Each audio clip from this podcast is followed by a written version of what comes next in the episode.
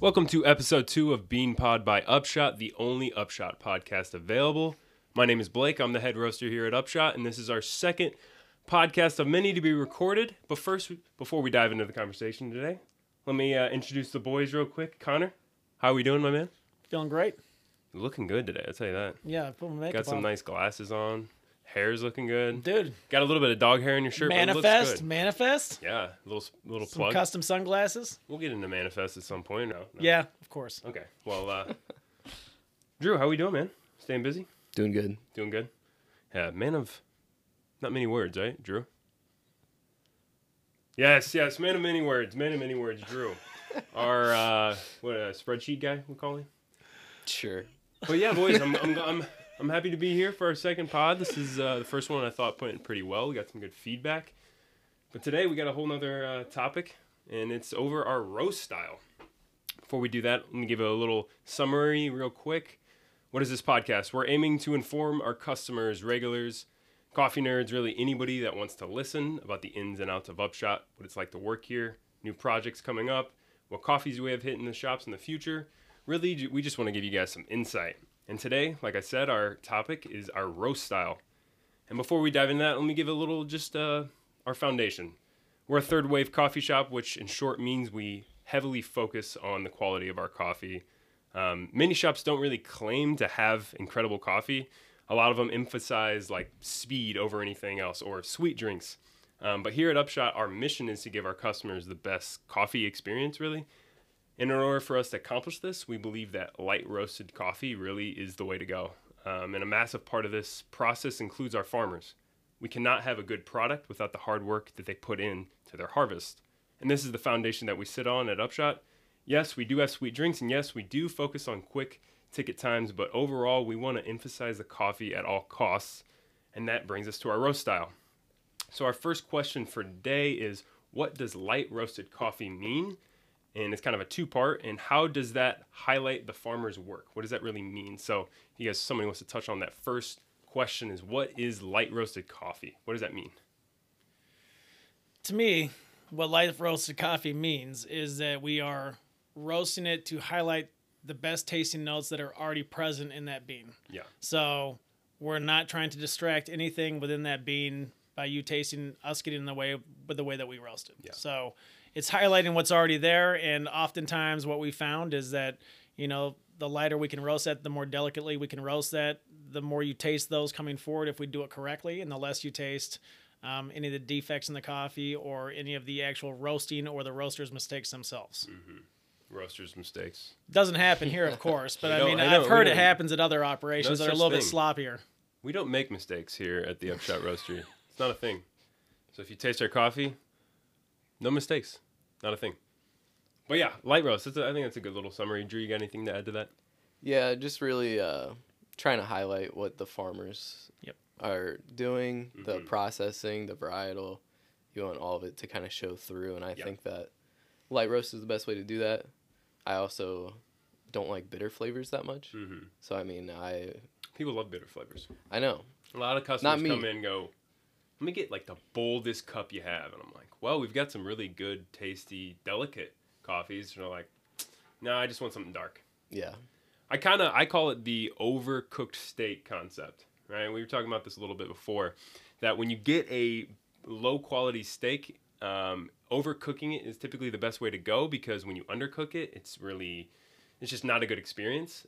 But when you get a high quality steak, uh, and if you overcook that, a lot of people will be like, you're ruining it. Um, so a lot of people will do like a medium rare, a nice pink steak because it is high quality and that showcases the best version of that steak. So that's kind of how I, I look at coffee is we source um, high quality coffee that is not meant to be overcooked. And that's what the light roast kind of style revolves around. If you had a low quality coffee and you wanted to, you know, undercook it, it probably wouldn't be the best, you know, um, outcome. And that I feel like here we only focus on uh, high quality beans that we can uh, roast light, and that's kind of um, I feel like our whole foundation in many ways of what Upshot is.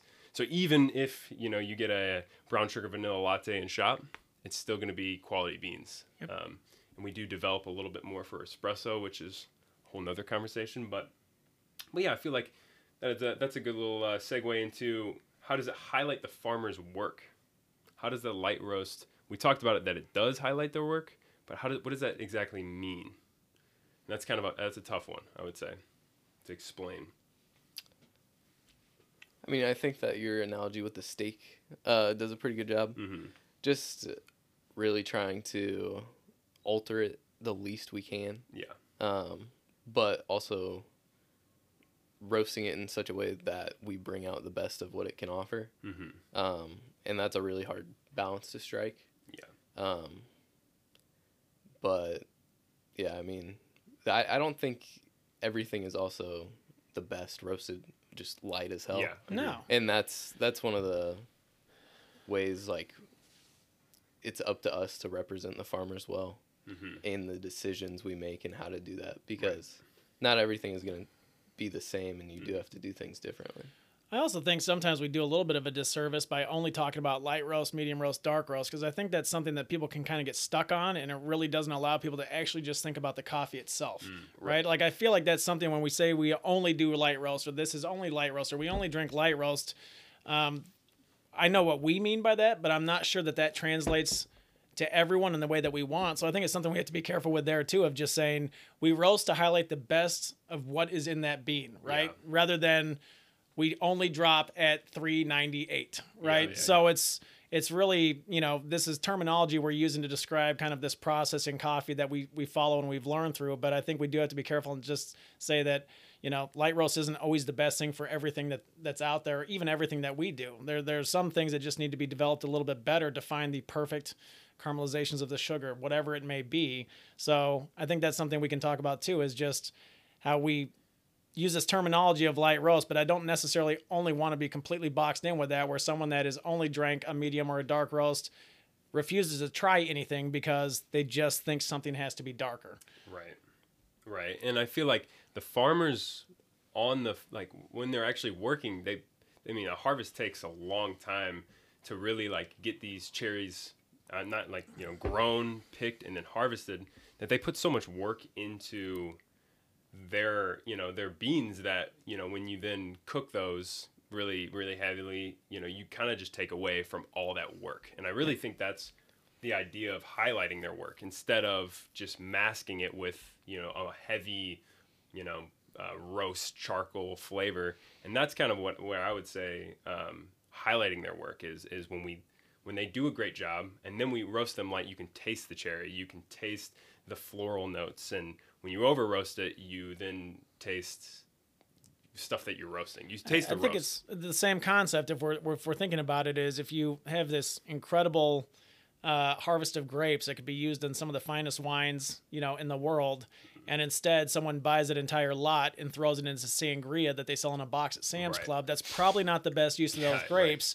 and that farmer's probably going to feel like even if you were able to make a bunch of money doing that, that's probably not the best use of his work. And so I think that's the way we're looking at coffee is that if we're able to have this incredible raw ingredient, it's our job to see it through to the best version of what it is, Correct. and not just throw it into a sangria and sell three billion of them. yeah very sweet yeah totally that's a that, i think that's a good uh If we want an analogy, it's like just don't get in the way of this incredible product because that's an insult to the all the work, The that work. went into Yeah. that product, which is why we're paying, you know, six fifty a pound for that instead Yeah. of commodity coffee that's picked by machine on flat ground with no elevation, that's got pesticides all over it, and it's, you know, a dollar ninety eight a pound. We can make a lot more money with that, but Right. when we roast it the way that we roast, that tastes like commodity coffee right agreed and that's and that has its place, right? Agreed. That's that's a very useful thing for those farmers and those operations that use it, and it's grown for a specific reason. Yeah. It's just not a reason that we would use. Not us, yeah. And I think that's a good segue. Is my next question really is what is like the compromise, right? So is Upshot not for somebody that likes dark roasted coffee? Can Upshot satisfy that customer? Do you guys think, or do you think really like? Because I, you know, I've got my own uh, my thought on this, but like, where do you guys see that? Do you think um, Upshot is a place for somebody that enjoys a little bit more developed coffee? I think uh, I think that even though we don't have anything that's like dark, we still have flavor profiles that would, you know, be yeah in line with what they're looking for. Uh, like right now, our Guatemala honey is nice developed sugars, Mhm. not dark. Right. Right. We're still we it's still light, uh, but we do see some more sugars, some nice sweet, Mhm. subtle acidity. Something like that would fit somebody that is traditionally looking for a dark roast. Yeah. A lot better. Um, Call it our crowd pleaser. yes. Right? Kind of one of those deals. Pleases everyone. Everybody likes it. Yeah. Well, I think if you're able to have that conversation with the customer of like, so translate what that means to you. Like, what are you looking for in the coffee? I think Right. oftentimes we, if we if we take the time to have that conversation, we can find something and maybe open that dialogue and you know give them something that they're going to be very happy with, and then maybe get them to understand why they're happy with Yeah, that. yeah. And you know, Story. we don't really want to shut those doors, but at the same time, um, if you just want to come in and have a dark roast that tastes like burnt rubber, and that's all you want to taste in your coffee, then it's probably going to be hard for me to match that up. I'm Mm-hmm. Going to do my best, Right. obviously, because I want you as a customer and I want Right. you to learn the way that we do coffee, and I don't want to just shut that door and say you're not welcome here because you don't drink what we drink. Right. Um, but I think that is would be a challenge. Sometimes it's it's hard to make that happy because that's just not a viable thing for Yeah. us. But can we have a conversation that finds a fit within what we do and maybe starts to change that a little bit and you know we can create some education in that process I, you know that's that would be something that i would try to do Right. Well, and I, I think like um, we've seen this where we've had people come over to our roastery that say that they enjoy like dark roasted coffee. I've had um, some of my neighbors over that love dark roasts, and then I throw all these coffees on, and their favorites regularly aren't the dark roast because they're Yep. like, oh, that compared to this cup tastes not great. Like I, you know, I, I've always drank this coffee, but there's something about this lighter kind of washed Colombia that that reminds me of that dark roast, but all in the, the best ways. Yep. Uh, you don't get that really that that harshness that that kind of mutes the cup, and um, so sometimes it's just an education thing. I feel like uh, we just, all have preconceived notions Right. right. and so sometimes it's just blind saying okay I, I hear everything that you're saying but now let's just taste things together and you tell me what you like and a lot of times we don't even know why it is that we like things or why we got to that notion and so we're able to break those walls down and then actually have a conversation Right, and I think it kind of touches on our, next podcast um, that'll be over green coffee sourcing. It, it kind of will touch on that as well, but it also contributes to why our coffee is not the cheapest coffee. Right, you go in and buy a twenty dollar bag of coffee compared to a nine dollar bag um, at you know Schnucks is, and, and people are saying, well, why are they so different? Um, and it is because of that quality. It is because we are spending more money on that green coffee. And I think the next podcast will really dive into that of why is that bag 20? Are you just trying to scam me or, you know, is there a whole method to this? And of course, there's a method to it. And that's why we, we put a lot of hard work in to getting a cheaper coffee that still is very, you know, beautiful and, and has got all the intricacies because you still can overpay for a coffee that doesn't need to be you know, an eight dollar a pound coffee that you get Yeah. a similar because we've seen that here at the roastery. We have a cup that's you know a six dollar a pound and it's better than an eight dollar, and we we would rather have that six dollar over the eight dollar a pound. Um, And same with the four dollar over the six. yeah, very similar. It's- Happens all the time. yeah, um, and I think that's where uh, the the whole green coffee episode will be really interesting for most. I think because it really does touch on why we price things the way we do and why um, all the work that goes into that and what that looks like. Um, so how is our you, you have something else to say? I did just want to make a comment about uh, talking about how we have something that we can offer for people who enjoy dark roast, um, and that they shouldn't kind of close off those doors. I think it's important to also do the same when you're really hardcore into the light roast, like Nordic coffees, right? Um, because a lot of people are like will die on a hill. That's the only way you can have a coffee. but sometimes the more developed sugars, I, f- I feel suit coffees better, and Mhm. I think that it's definitely like a two way street. No doubt. Be open minded. Right, and I, I mean, I just got back from Germany, spent a week there, and I felt like every single cafe was this very like Turkish styled, like dark coffee, and everybody like loved it. Um, and it did take a little bit for me to not just like dismiss cafes I go into, and I, I'd get a shot of espresso, and I'd be like, "Wow, that's a lot," but like trying to well, It was right. I mean, from a light roast perspective, when you have Yeah. a dark roasted shot of espresso, Shocking. it's it is just bold, and it, it's like right in your face. Um, but I will say to people, if you're looking for caffeine, a lot of people think that that dark roast, um, that dark roast has more caffeine because it is bolder, but actually light roast has more caffeine in it. So that's a little fun fact. If you want, uh, if you want more caffeine in your cup, get a light roast. May cost you a little bit more, but yeah. Especially our coffees, the way that we brew them, they're pretty strong as well. So Yeah. you're getting a lot of caffeine. Right. And there is some like um, um Patrik Rolf. He, he like almost understracts his coffee. It seems like Mhm. where we're we're more in like that middle range where we like properly extracted coffee. Come back for a full podcast about extraction. Yes, that is That could be literally like six podcasts. And we we I have could talk for so many ideas. We have we could have a whole podcast on just the water we use, Mhm. and that's something that we do a lot of work on of just like what kind of water we're using and and making your own brews of water. And typically when you bring that up, people are like, "Huh? Brews of water that you're then brewing coffee with? Like, what does that Yeah. mean? What's harder water hardness, ppm? Like, what is all that?"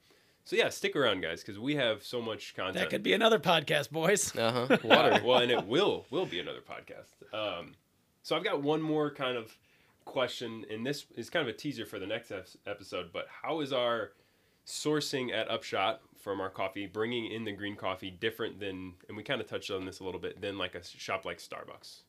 How are our beans different than a shop like Starbucks?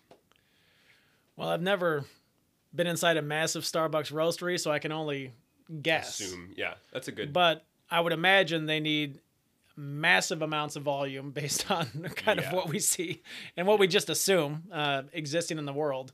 Um, the, the the batch sizes they're going on, the cost that they need. I mean, I would imagine it's you know, whereas we're doing very small lots with very small farms with very specific things, and we're doing, you know, when you when you roast a big batch, a big batch for us is like 14.75 pounds, right? Which ends up with a 15% loss.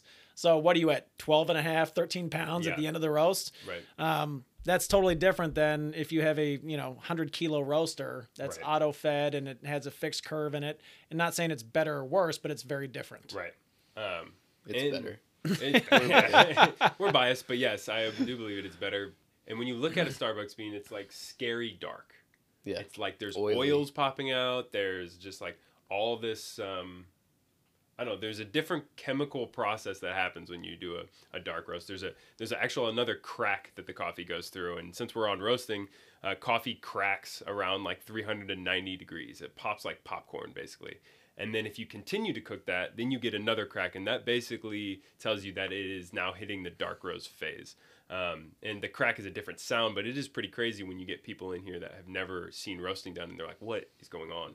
It's like the coffee has this energy within it that at a certain temperature it like expands, and the energy wants to come out. Um, but I would assume a lot of Starbucks roasting is hitting that second crack that we don't even get close to. Like we're, you know, 10, 15 degrees away from even being in that process. That our roast times are like from 9 to 10 minutes and Starbucks is probably, you know, and they have a lot bigger batches which which affects this. They're probably around 12 to 15, I would assume. I mean, they're Yeah, if not longer. probably yeah, there's probably 20 minute roasts out there that um, I've never even thought about diving into. We've roasted one dark roast before here for um, an ice cream company, um, and it was it was hard to do for me. It was like it was it, it felt just like wrong. But this is kind of going to that same level of like you kind of have to educate yourself on it, and because people love it.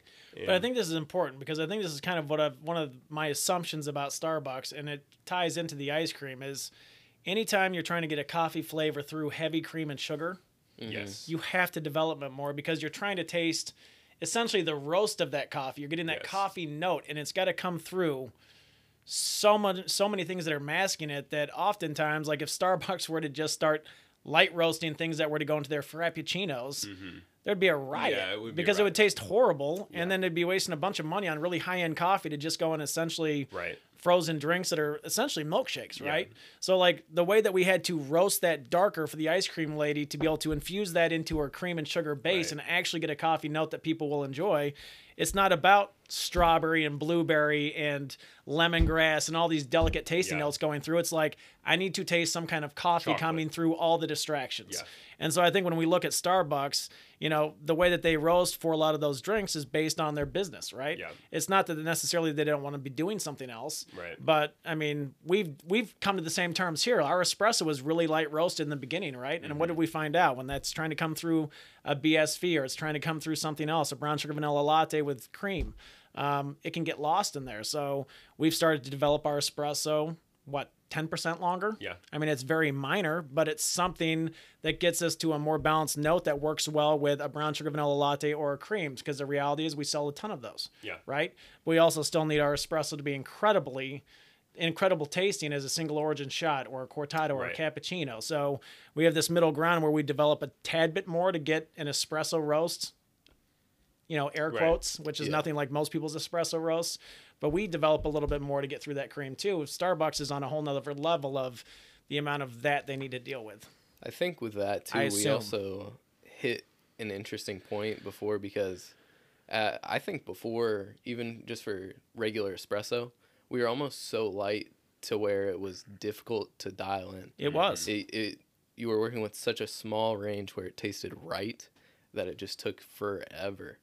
And I think that developing our espresso more has made our regular espresso more beautiful. Oh, yeah. and sweeter, it's- a little bit yes, more more chocolate to it, and um, it, it works well in a uh, cortado, uh, which is you know a small milk ratio, One to and it works really well in a, a caramel latte, which is we all we mean. I, ke- I love my, my, my caramel lattes here and there, even though I, I love a cap. Yeah, uh, you, you can look at it like a dessert. I mean, Right. it's Right. it's a nice treat once in a while, but I think you know the majority of us we enjoy ice cream. We enjoy maybe a caramel latte once in a blue moon, but obviously the the reason we're in coffee is to drink Yeah, Yeah. black coffee. and that kind of brings us to, um, and we're looking to get a single origin espresso on. So next to that, um, that you know, more developed coffee that will be in kind of every drink, no matter what. If like it'll be a little cheaper, it'll be popping out a little bit more in a sugar latte. Um, a single origin is what we're trying to get on. So have another option on espresso to where it's going to be a little bit more of a price, but also it is a little lighter, um, higher quality coffee, and it works like beautiful in a cortado rather than making the beans work for a cortado and um, a, a caramel latte. So we're trying to add that to our rotation to where we give our customers a little bit more variety instead of getting one bean to fit all platforms. Yeah, I think as someone that loves drinking espresso, which I would say all three of us do, um, the espresso that goes in our brown sugar vanilla latte is delicious. But when we go into a shop, we oftentimes want to try a guest espresso too in our cortado or cappuccino that's going to have, let's say, just typical light roasted tasting notes, right? It's going to be very brute or very bright. It's going to be very acidic, very floral. The things that maybe distract in a caramel latte is exactly what I want to taste in my single origin espresso. Right. And so that's kind of the purpose of that is like we can have this home run that works for all these things and is our base. But then when you want to taste an orange sickle in your cortado because of that very special light roasted single origin um, coffee, we can do these incredible things where the coffee translates with milk in a special way that is very unique and different Right. than what we're trying to do with a caramel latte or brown sugar vanilla. And I find that like, and I'm probably I'm sure a lot of people know this that are listening to our podcast right now. But uh, just the idea of a single origin is that the coffee we're using is just from one region. If it's Guatemala, Colombia, uh, Nicaragua, that it's you're not getting a blend of a Guatemala and a Colombia or a Brazil and a Colombia, but a single origin would be you're just tasting that Guatemala. Um, and specifically the same farm as well, yeah, right, typically. right. Um, unless if it's like a regional mix, but and then it's one unique washing station. right, it's it's all specific, one lot. and you can taste some more intricacy through that. Um, typically, you get a little bit more Well, clarity. and I think the coolest thing about that is, and it's you know when I go back to my history in chocolate of Bean to Bar making chocolate, experimenting with the cacao, like the really interesting thing about single farm, single origin coffee, chocolate, anything is like you will never ever taste that again. yeah, Like that is from climate, that is from processing. Those are things that will never ever repeat in the exact same way again. So like when you get to enjoy a single farm, single crop cup of coffee that we've roasted, even if we have that exact same cup, exact same bean later. from that exact same farm, the exact same way, that's not the same coffee next year. Yeah. There's going to be variation. So it's Weather. really of like Yeah. taking one moment in time and you get one chance to, you know, like one chance to enjoy that. And I've had you know, chocolates that I still remember, coffees that I still remember this day. That when I had them, I'm like, good lord, that was like incredible, knowing that I will never taste that exact same thing Yeah. again. Yeah, It's it's beautiful. It's also just good to give people another option for how they can enjoy the coffee. Because I I really want to start pushing single O's a little more. Yeah. I think that we've got some incredible coffees right now, and uh, I think espresso is just another great way for people to experience them. Yeah. And there's something beautiful about getting like a single origin Colombia pour over and then getting that same bean on espresso. And yeah, then getting tasting that. them side by side. it's like And then having crazy. that on Kyoto. Yeah. right. Like all those different ways you can experience that bean is just so incredible. Like if you can pair those things together and, and see what that bean does based on Drew's 17 podcast on extraction coming up. Yes. Like that same bean roasted the exact same way, extracted all these different ways, and you get all these different levels of beauty out of it.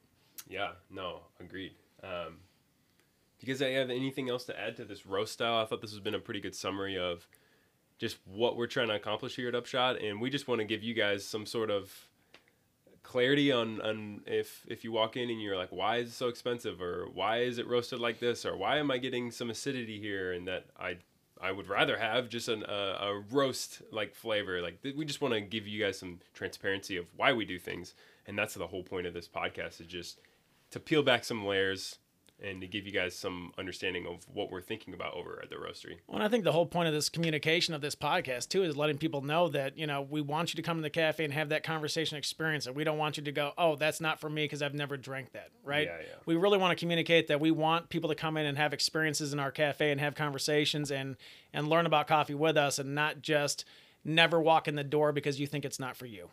Agreed. Agreed. Alrighty, guys. Well, thanks for listening to the second episode. Stay tuned to listen to our third about green coffee sourcing. There will be a lot of good uh, information there. But uh, hope you guys all have a good week, and we will see you soon. Peace. See you guys.